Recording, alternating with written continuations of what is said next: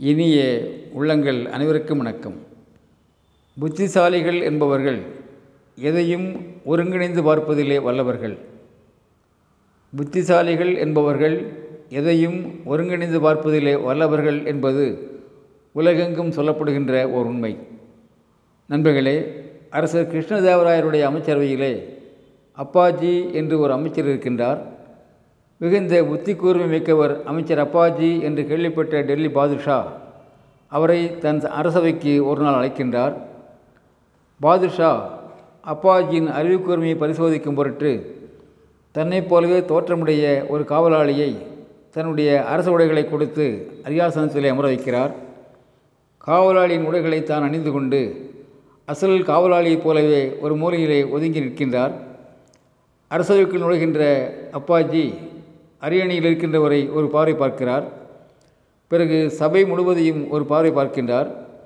பிறகு உடனே காவலாளி வேடத்தில் இருந்த பாதுஷாவிடம் சென்று வணக்கம் தெரிவிக்கின்றார். அது மாத்திரமல்ல பாதுஷா அவர்களே எதற்காக சிரமப்பட்டு கொண்டு இங்கே ஒரு காவலாளியைப் போல நின்று கொண்டிருக்கின்றீர்கள் என்றும் கேட்கின்றார். அப்பாஜியின் கேள்வியை கேட்டு பாதுஷாவும் சபையினர் அனைவரும் ஆச்சரியமடைகின்றார்கள். இப்போது பாதுஷா கேட்கின்றார் அப்பாஜி அவர்களே சிம்மாசனத்தில் அமர்ந்திருந்தது நான் அல்ல என்பதை எப்படி கண்டுபிடித்தீர்கள்? பாதுஷா அவர்களே தங்களை அடையாளம் காண்பதிலே நான் அதிகம் சிரமப்படவில்லை.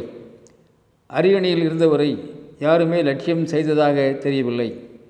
மாறாக காவலாளி போன்று நின்று கொண்டிருந்த தங்களின் மீதுதான் எல்லோருடைய பார்வையும் இருந்தது.